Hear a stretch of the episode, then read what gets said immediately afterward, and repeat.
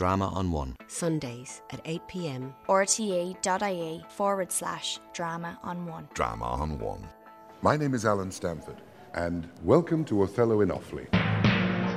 Not out of absolute lust, though peradventure I stand accountant for as great a sin, but partly led to diet my revenge, for that I do suspect the lusty Moor hath leapt into my seat. The thought whereof doth, like a poisonous mineral, gnaw my inwards, and nothing can or shall content my soul till I am evened with him, wife for wife. Now, there you are. There you have it. Yet again, he says, I think the Moor has slept with my wife. His desire for Desdemona is tempered by that, for revenge. He is jealous of Othello. He suspects him. He suspects his wife of infidelity. There is no evidence to suggest it whatsoever. And at no point in the play does Shakespeare ever hint that such a thing ever occurred. It is just in Iago's mind, but it's enough to, to gnaw at his mind. It's enough to feed his diet for revenge. The thought whereof doth like a poisonous mineral gnaw my innards. Jealousy is a very, very savage, cruel master. Or failing so, yet that I put the Moor at least into a jealousy so strong that judgment cannot cure. Which thing to do?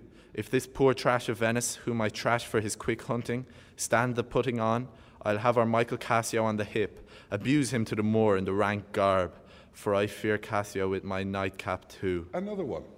He now thinks that Cassio has been sleeping with Emilia.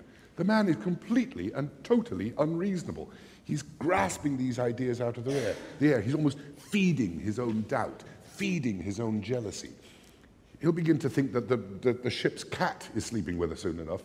He has, he's obsessed with this idea, and it builds and it builds, because once an obsession like this builds in an intelligent mind, the mind becomes devious. The mind starts seeking out evil. Make the Moor thank me, love me, and reward me for making him egregiously an ass, and practising upon his peace and quiet to, even to madness. Tis here but yet confused. Knavery's plain face is never seen till used.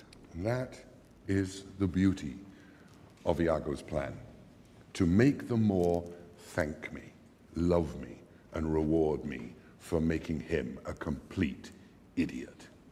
That's the genius of Iago. That he will do these dreadful things and have everybody believe that he's the decent man. He will never be suspected, he will never be considered the villain.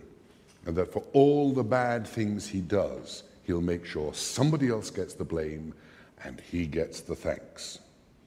And he finishes it with that interesting phrase Tis here, it's in my mind, but yet confused. I haven't fully worked it out yet.